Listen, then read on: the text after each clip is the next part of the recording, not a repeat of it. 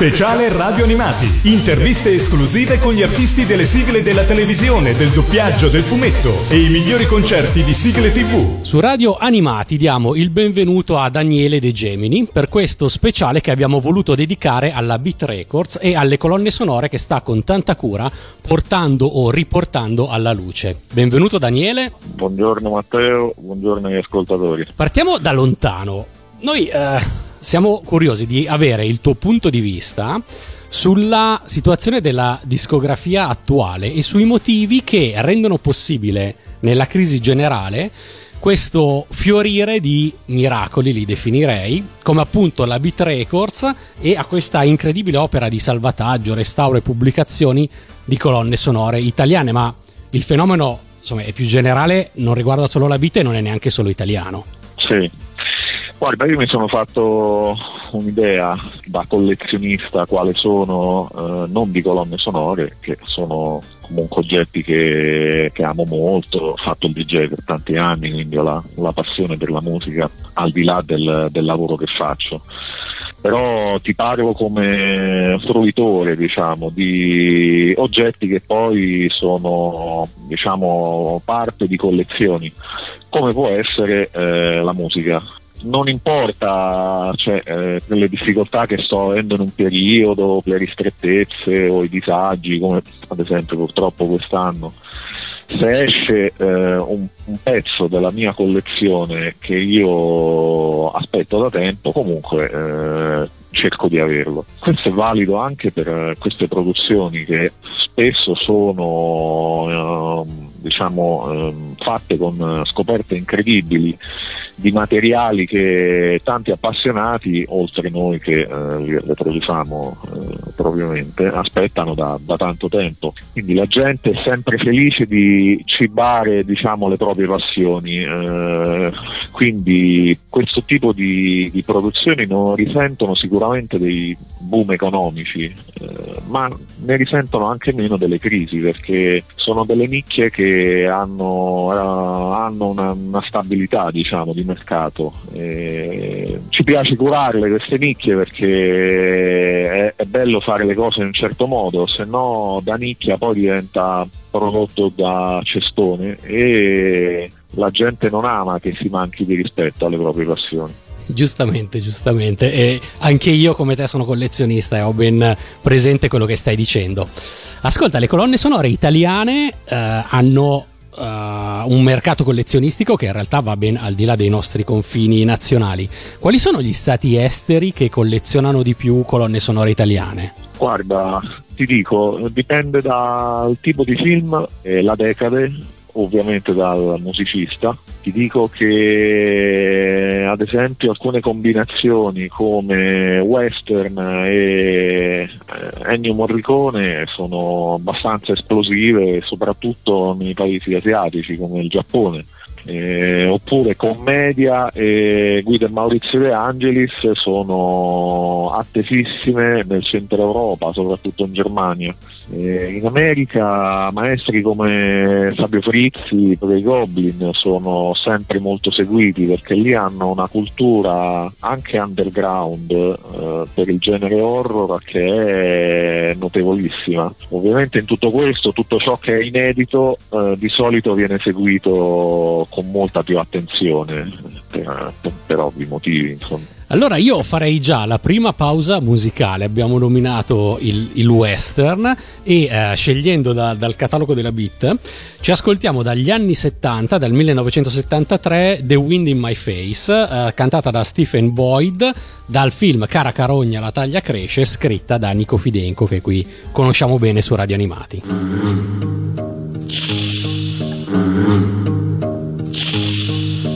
Riding with the wind in my face, searching for the human race. Out on the road again, fighting for the rights of men.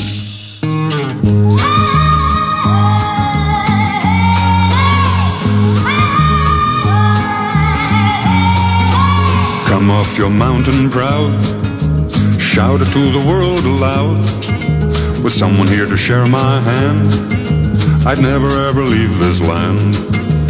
Woman, you're not a friend. Every time I come to you, I find that you're changing your mind. Always when the chips are down, I find I can't be trusting your kind. Doodle-doo-doo.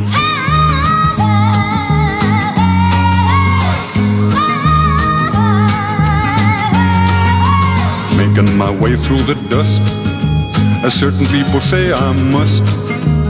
Asking only just to know, and begging for the wind to blow. Woman, you're not a friend. Every time I come to you, I find that you're changing your mind. Always when the chips are down, I find I can't be trusting your kind. Doodle-doo-doo.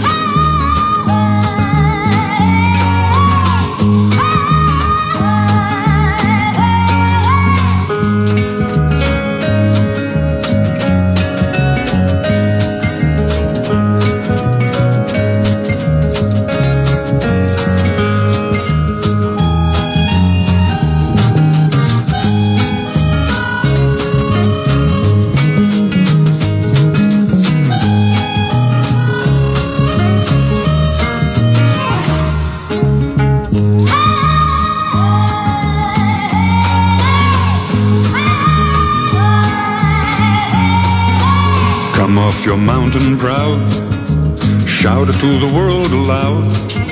With someone here to share my hand, I'd never ever leave this land. Woman, you're not a friend. Every time I come to you, I find that you're changing your mind. Always when the chips are down, I find I can't be trusting your kind. Doodle-doo-doo.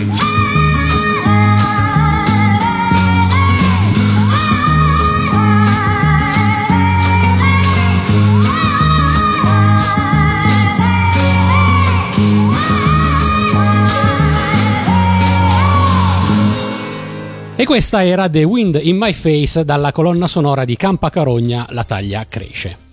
Passiamo a parlare della Beat in particolare. Quando e da chi è stata fondata la Beat Records? La storia della Beat Record eh, diciamo che affonda le sue radici alla metà degli anni 60 addirittura, quando venne creata da tre imprenditori romani che probabilmente, dico probabilmente perché mh, ho poche tracce del- di queste persone, se non dagli atti sociali che, che sono qui in sede, che probabilmente avevano la passione per la musica, che erano dei professionisti da quello che ho potuto vedere dalle carte normali, cioè tipo avvocati, eccetera. Dopo un anno e mezzo evidentemente si sono resi conto che la loro passione non era semplice da seguire e hanno venduto la società ad altre tre persone, tra cui c'era mio padre Franco. Quindi eh, effettivamente la BIT nasce nel 1966, ma nel 1968 eh, mio padre assieme ad altri due soci eh, la rileva e ne diventa l'amministratore fino al eh, 2013, anno in cui diciamo è passato miglior vita insomma. E, e adesso quindi chi, la, chi, chi gestisce tutto? Allora, da un po' di anni ce ne stiamo occupando io e mio fratello, finché c'è stata anche mamma in vita, lei era un'altra spina dorsale della- dell'azienda che insomma mh, l'ha portata su assolutamente eh, assieme a mio padre, eh, cioè l'altro 50% è stata lei, insomma. E poi abbiamo insomma, una serie di collaboratori, di mh, colleghi con cui ci relazioniamo e portiamo avanti molti progetti, però insomma, principalmente l'operatività è data da me e mio fratello Enrico che oramai insomma lavoriamo da diverse decine di anni in questo settore. Tuo padre, vostro padre, diciamolo, Franco De Gemini, è, un, è stato un musicista, produttore discografico, appunto, compositore e mh, nel mondo delle sigle ha eh, fatto anche lui qualche cosa perché negli anni di, di Super Gulp ha firmato le sigle di alcuni cartoni animati come Corto Maltese, Lupo Alberto, Cocco Bill e Rip Kirby. Sì. C'è traccia di tutto questo nei vostri archivi? Perché sono sempre rimaste inedite. Eh? Io non posso non approfittare di questa occasione per chiedertelo. Mi prendi, mi cogli sul, uh, sul sentimento, mi, mi, mi, mi chiedi delle cose su cui io ho fatto delle ricerche perché insomma da ragazzo amavo molto i fumetti di Silver, eh, collezionavo i Lupo Alberto, i Cattivic anche, e svariati altri fumetti come i ragazzi della mia generazione. E quando ho scoperto che papà aveva fatto queste cose, eh, glielo chiesi, eh, ma papà tu hai fatto le musiche per Lupo Alberto, eh, corto maltese. Io ero più interessato a sapere le, il retroscena su Lupo Alberto, ovviamente, perché ero più appassionato di quello. E sì, mi disse che aveva fatto queste musiche collaborando con un suo grande amico musicista che sicuramente conoscete, che si chiama Alessandro Alessandroni.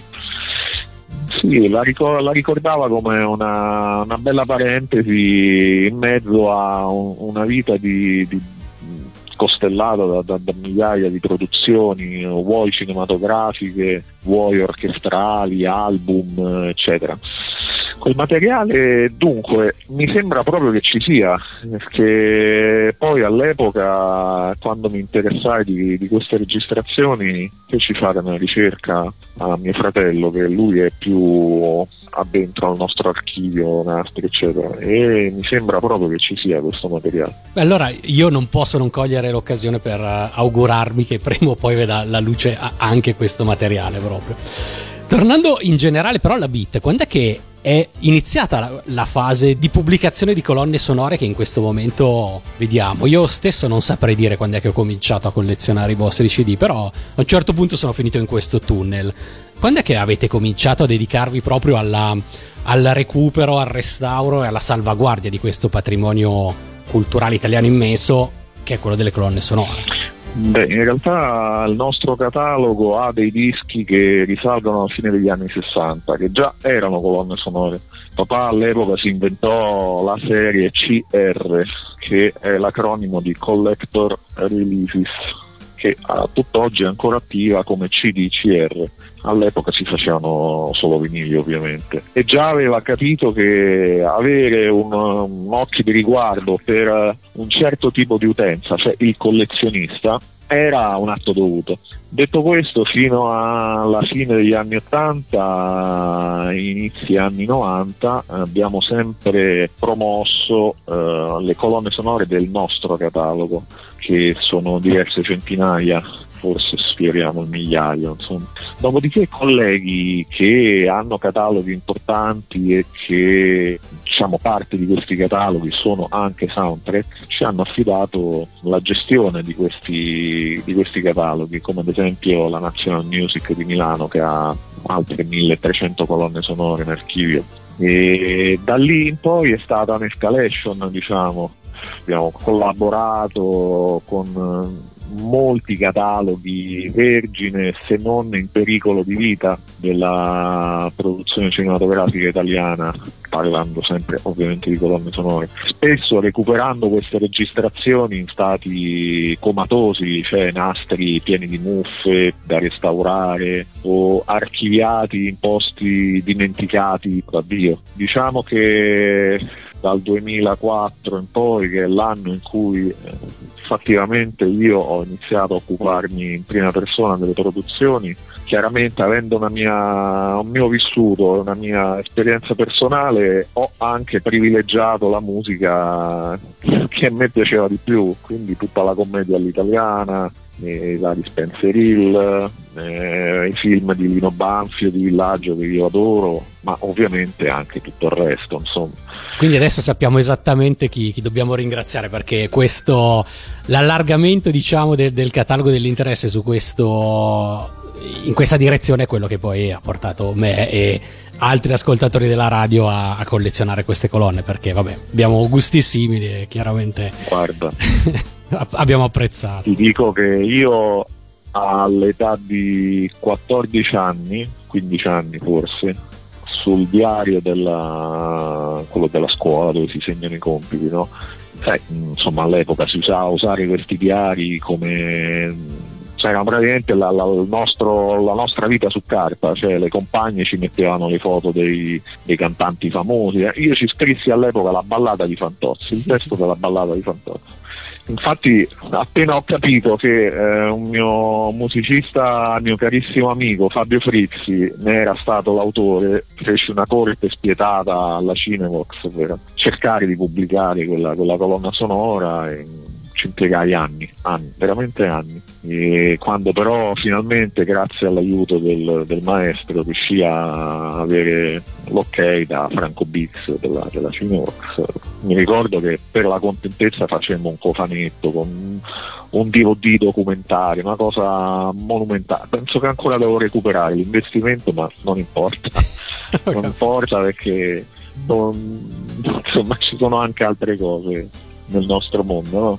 Sì, infatti un, una delle cose che, vabbè, che, che, che, si percepiscono dei vostri prodotti è proprio questa passione che ci sta dietro e che e, e non sono semplici operazioni commerciali, quindi poi il collezionista diciamo trova piena soddisfazione perché i, i, prodotti sono realizzati con quell'amore stesso che, che, lui prova. Sì, diciamo che quella è una cosa con cui non, non scendiamo a compromessi. È normale che non sia di sola passione, che cerchiamo di fare le cose che, in modo tale che poi i conti tornino, però il contrario non è vero, cioè nel senso non facciamo le cose solo perché i conti tornino, non so se mi sono spiegato. Cioè. Benissimo, benissimo.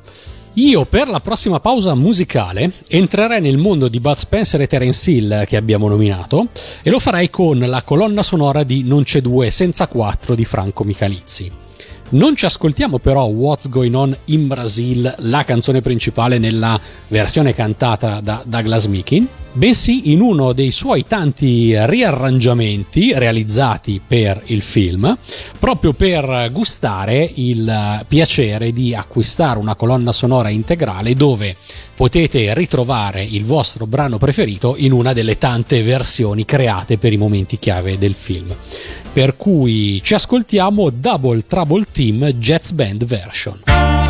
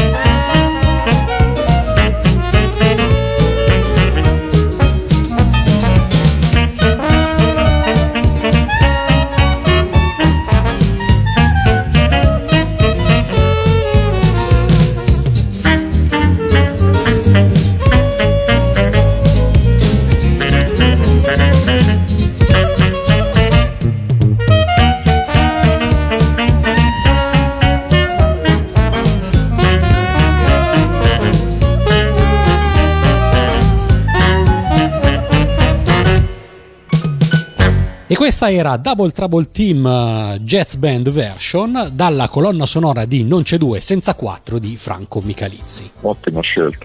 Grazie. Con questo brano siamo entrati nel mondo di Bud Spencer e Terence Hill e da qui a parlare del vostro accordo con la Kabum è un attimo, perché la Kabum è la casa discografica dei fratelli De Angelis e anche loro di colonne per Bud Spencer e Terence Hill ne hanno, ne hanno scritte parecchie. Questo vostro accordo ha già portato alla pubblicazione di cult assoluti come L'allenatore del pallone che incredibilmente non era mai uscito prima oppure versioni complete di Bomber lo chiamavano Bulldozer e avete appena annunciato anche uno sceriffo extraterrestre che arriverà in tempo per Natale. Com'è nato questo accordo con la Kabum? Quanta corte hai dovuto fare ai De Angelis in questo caso? Com'è andata? Ma guarda, in realtà come molti musicisti che poi stanno dietro a queste produzioni, anche i fratelli De Angelis all'epoca di questi film erano praticamente dei fratelli minori di mio padre perché papà spesso li, li, chiamava in studio o lavorando per le produzioni cinematografiche eh, li contattava proprio per realizzare queste colonne sonore. Quindi in realtà sì, c'è stata una corte da parte mia perché poi alla fine questa stretta c'è stata di recente, però cioè, Guido e Maurizio sono due persone praticamente di famiglia, insomma. Questo per dirti che nonostante quanto di cui sopra, non è stato mh, mm, lo stesso facile perché loro sono comunque sempre molto impegnati, Guido segue le produzioni cinematografiche, Maurizio si occupa delle edizioni e, e sono sempre alle prese con 2000 progetti e diciamo far porre l'attenzione, la giusta attenzione su una linea discografica che potesse, potesse rivalutare queste musiche e farle finalmente approdare alla, alla, gente non è stato facile. C'è voluta pazienza, c'è voluta la mh, perseveranza sicuramente, ma poi alla fine insomma loro anche hanno molto piacere che queste cose poi di fatto vengano condivise. Quindi alla fine quando è, è bastato aspettare il momento giusto che ci fosse un po' di tempo da dedicare a questo progetto. Poi loro hanno di recente riscoperto anche il, il piacere di salire su un palco a eseguire le musiche degli Oliver Onions. Quindi tutto alla fine forse è servito a sbloccare tante cose sì, questo è, ho notato che molti musicisti che assaporano quel, quel nettare, chiamiamolo così, no? E presto o tardi ci tornano, cioè loro comunque adesso dico una, una, parola forte, in gioventù, per me sono sempre giovani perché insomma me li ricordo eh, da ragazzi e sempre me, me li voglio ricordare così. Eh, comunque cioè, è innegabile che adesso sono due, due, signori. Adesso che c'è questa possibilità con il loro manager Lucchi, che tra l'altro saluto, che è una persona sempre piena di idee e di iniziative, eh, hanno fatto questo progetto e chiaramente è come riportare documentarli, non so se è presente il film Ratatouille. Sì. Quando il topolino cuoco vince la critica del critico famoso riportandolo all'infanzia col, con un sapore semplice, no? Sì, sì, sì, esattamente. È un po' la, un po la stessa cosa, è un po' quell'emozione che, che guida un po' anche tutti noi, no? Quel, quel, piacere del, dell'emozione antica rivissuta nel, nel, presente. E secondo me loro quando vanno sul palco è la stessa cosa, insomma. Senti, ma il futuro per quanto riguarda l'accordo con la Kabum cosa ci riserva? Eh, lo sceriffo extraterrestre che abbiamo detto uscirà per Natale non è l'ultimo, spero. No, ci sono ancora altri titoli che stanno in arrivo. Posso dirti che non solo della, della Kabum, ma anche di musiche loro che hanno fatto per altri gruppi editoriali che verranno comunque pubblicate per la prima volta o in forma espansa. insomma io spero che questa cosa continui a lungo perché sicuramente c'è materiale per, per tanto tanto tempo ancora a venire. E, e noi, noi, di Radio Animati e noi appassionati di Oliver Onius, mi metto in entrambi i gruppi, ovviamente ci auguriamo la stessa cosa. Tra l'altro hai appena parlato di forma espansa e sarà il caso dello sceriffo extraterrestre perché ai tempi uscì un disco con le canzoni principali però è la prima volta che esce intanto è la prima volta che uscirà su CD e poi il CD conterrà tantissime bonus track che ai tempi non uscirono in vinile quindi appunto tutte le varie sì. versioni del, e riarrangiamenti dei pezzi principali sì le versioni film diciamo riarrangiate con le varie orchestrazioni a seconda del, del, del momento del film insomma Ma ecco, insomma, come era solito all'epoca eh, riorchestrare un brano in un momento magari sentimentale, in chiave più melodica, eccetera. Insomma, no? Io ho però una preoccupazione generale, non so se tu mi puoi rassicurare. Ogni tanto si sente dire che il CD cadrà presto in disuso, mentre qui ci sono, eh, diciamo, c'è materiale per andare avanti a pubblicare per, per anni. È, è, vera questa voce che circola secondo cui il CD avrebbe ancora vita breve? Guarda, questa voce circola da almeno 15 anni. Il CD secondo me ha, almeno nella, nella nicchia destinata, a cui è destinata per le nostre produzioni, secondo me vivrà ancora molto a lungo, secondo me almeno altri 10 anni. Però che dirti, se non lo fabbricheranno più, cioè questo vuol dire che solo la Bit Record vorrà fare CD e quindi le fabbriche smetteranno di farli, non lo so, secondo me no, c'è un po' di pessimismo su questa cosa, non mi preoccuperei più di tanto. Va bene, allora mi voglio, mi voglio godere questo tuo, questo tuo, messaggio ottimista e eh, dato che abbiamo parlato appunto dell'accordo con la Cabo, delle colonne sonore degli Oliver Onions, una delle pubblicazioni diciamo pazzesche vostre recenti, pazzesco che non fosse mai uscito prima, è stato Lo chiamavano Bulldozer, che in particolare contiene la canzone Pelota cantata da Bud Spencer nel film, ma rimasta per sempre inedita fino, fino a quest'anno. E quindi ascoltiamoci Bud Spencer in Pelota. Hay pelota redondas, hay pelota que no, la que jugamos nosotros son pelotas que no. ¿Quién te lo dijo?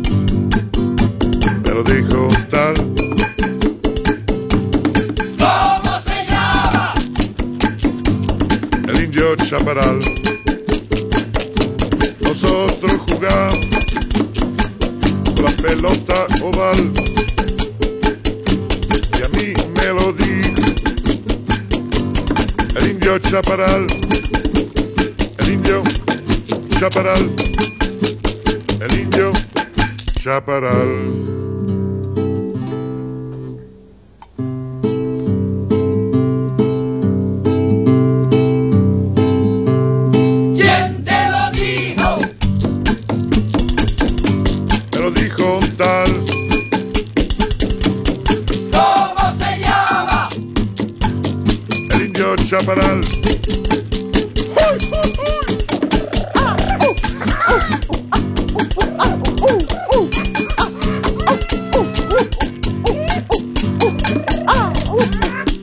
E questa era Pelota dalla colonna sonora di Lo chiamavano Bulldozer cantata dallo stesso Bud Spencer. Guarda, c'è, una, c'è un, uh, un dietro le quinte su questo brano che mi fa piacere condividere con voi. E noi siamo qua per questo. Praticamente quando Maurizio De Angelis mi ha dato la, la sessione di registrazione di, di, questa colonna mi fa senti Daniele io boh, non lo so ho messo pure una canzone che avevamo fatto nel film con Bud Spencer eh, praticamente in presa diretta lì eh, so i ragazzi che cantano non so se ne vale la pena metterla.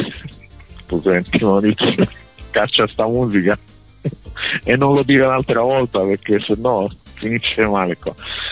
E lui dice, ah ma va bene, fai come vuoi. Insomma, diciamo che per fortuna intuì che stava parlando di quella che poi in effetti è, è registrata come pelota. Io pensavo se il titolo fosse co- Come si chiama, come si chiama, no?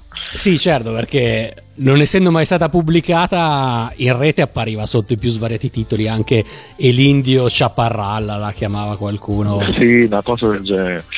E nei titoli del film, adesso non vorrei dire una stupidaggine, mi sembra che proprio come pelota non sia accreditata. Mi sembra che sia accreditata come, con un altro titolo. Sì, io la sto chiamando così perché così è segnata sul CD, quindi fidandomi delle, della beat. Perché in SIA è registrata come pelota. Quindi quando un, un appassionato di, di, questa colonna eh, sonora ci contattò e ci disse: Ah, ma che bello che esce, ma come mai non c'è la canzone di Bud Spencer? Come si chiama?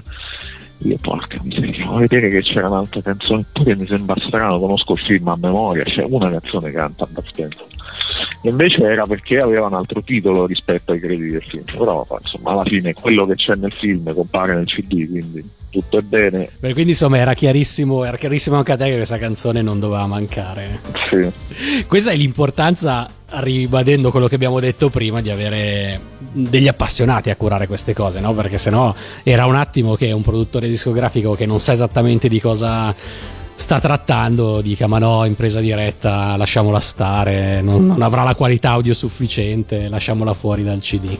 Guarda, c'è una, una colonna sonora che sto cercando di stampare da, da, da anni, cioè ci sto dietro, ma perché io sono malato di quel film che si chiama Bracchia la Belvomana che sicuramente conoscerai insomma. Sì, certo. E c'è una scena che definire epica, insomma sarebbe riduttivo, dove Lino Banfi sta per entrare al ristorante La Parolaccia e gli cantano una canzone con accento romanesco, no? Certo, che, che tutti sappiamo a memoria. che tutti conosciamo a stramemoria. Ecco, io no- non avrò pace se riuscirò a stampare quella colonna sonora e eh, non ci sarà dentro, ma anche, non lo so, sono disposto ad andare a casa sua a, a fargliela ricantare in, in presa diretta, non devo fare qualcosa, però per dirti, no, a volte siamo più meticolosi di chi, di chi poi alla fine compra questi dischi perché non sanno che guerre ci sono dietro per farle in un certo modo. Vabbè, sì, retroscena è sempre difficile immaginarle. Ascolta, ma a proposito di grandi accordi, ne avete appena annunciato un altro, oltre a quello con la Kabum, ne avete annunciato uno anche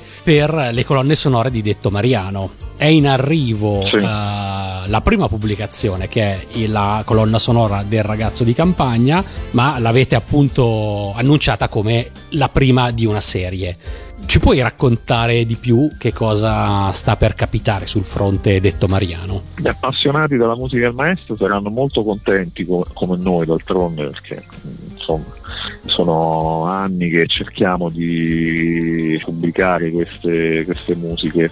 In realtà col maestro pre, pre-disastro avevamo avuto delle- degli accordi di massima per tirare fuori queste, queste cose. Poi la situazione è precipitata purtroppo e ci siamo dovuti fermare per ovvi motivi perché eh, insomma non, non- era il caso di portare alla luce queste musiche con la confusione generata poi dalla mancanza stessa del, del- del maestro. E adesso insomma che le acque si sono un attimo un po' più calmate, anche la ratifica ecco, della famiglia su questi accordi che avevamo aperto, è stato possibile iniziare quello che io insomma sono sicuro che sarà una lunga serie di uscite di musiche che riguardano il maestro.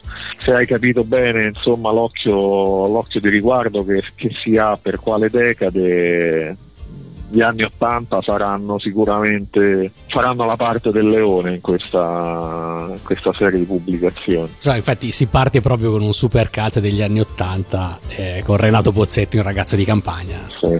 Tra l'altro una colonna sonora bellissima perché uno quando pensa ai ragazzi di campagna ha in mente il- i titoli di testa, la, la canzone cantata dalla bella voce di Patrizio Capparelli e poch'altro magari. Poi in realtà quando uno va a ascoltare queste partiture eh, senza eh, dialoghi, gli effetti eh, o il messaggio basso perché magari il regista la- lo voleva basso per dare risalto più ad altri elementi sonori, si scoprono delle sfumature clamorose. Eh, ad esempio c'è un pezzo fantastico che ha fatto il maestro con tutti i rumori del traffico che fanno la ritmica di un pezzo metropolitano che eh, non so, mh, io trovo commovente per, per come è congegnato e per come è realizzato. Oppure tutta un'altra serie di brani che sono appena accennati, 8 battute, 16 battute, magari sono sviluppati integralmente nella sessione di registrazione, E quindi pubblicati integralmente sul CD in arrivo. cioè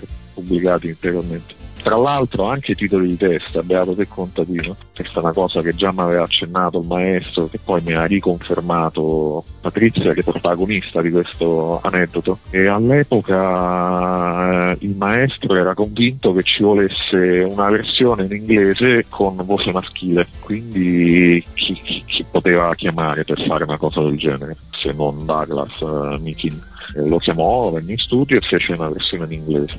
E siccome però il regista era innamorato della versione cantata da Patrizia Tapparelli, eh, chiese a Detto Mariano di farne una anche cantata da lei. Insomma, ci sono una montagna di, di versioni inedite di, questa, di questi titoli di testa, addirittura in, in lingua inglese, E tutte contenute nel, nel CD, ribadiamolo. e tutte contenute nel CD, tranne una versione sempre cantata dalla Patrizia che ha un arrangiamento disco tipo con ritmica più incalzante eccetera e quella l'abbiamo messa sul lato B del 45 giri che Ah, ecco, e qui volevo arrivare infatti perché avete annunciato non solo la colonna sonora su CD ma anche il 45 giri e si capiva dalle scalette che questa versione disco sarebbe stata solo sul 45 giri.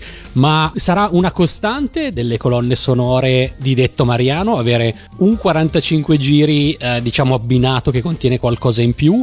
Come funziona? Guarda, in realtà si naviga un po' a vista, Matteo, nel senso che il 45 giri con questo formato a due colori è piaciuto molto, con la stampa extra, molti l'hanno incorniciata, c'è la numerazione, quindi dà questa idea di oggetto unico. In questo caso specifico ci sono i titoli di testa nella forma integrale e non come si sentono nel film, sul lato A, perché in realtà eh, la ritmica che anticipa le prime strofe è molto lunga nella, nella registrazione originale, mentre sul film evidentemente sono state tagliate alcune battute. Cioè sembra un pezzo intero anche sul film, ma in realtà no, ci sono delle battute in più in testa. Abbiamo deciso così per eh, omaggiare un po' anche le nostre radici, cioè la Beat nasce come una società che faceva 45 giri all'epoca e il 45 giri era il singolo di un album di solito, veniva lanciato qualche mese prima dell'album per introdurlo in tutta la sua completezza diciamo. E ci piaceva così eh, fare questo piccolo omaggio discografico un po' anche alle nostre radici, alle radici della musica che cerchiamo di promuovere sempre con molto rispetto sia del passato ma che del presente, insomma, non so se mi sono spiegato. Sì, sì, benissimo.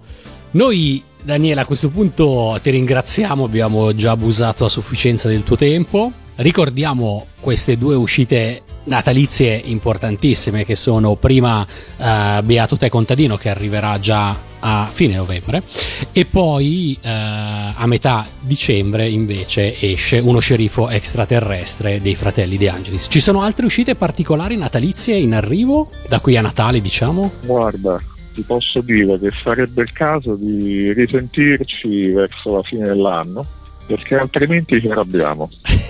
Capito? Allora noi verso la fine dell'anno magari... Oramai ci siamo affezionati a voi e quindi insomma a buon intenditore poche parole Ah, o anche medio intenditore forse.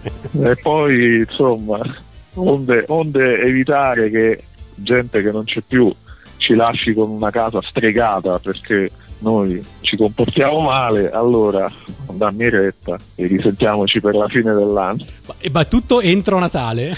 Eh no no Ah, si ok. parlerà di, di inizio 2021 insomma però sicuramente se ci risentiamo ti darò aggiornamenti più Molto molto volentieri.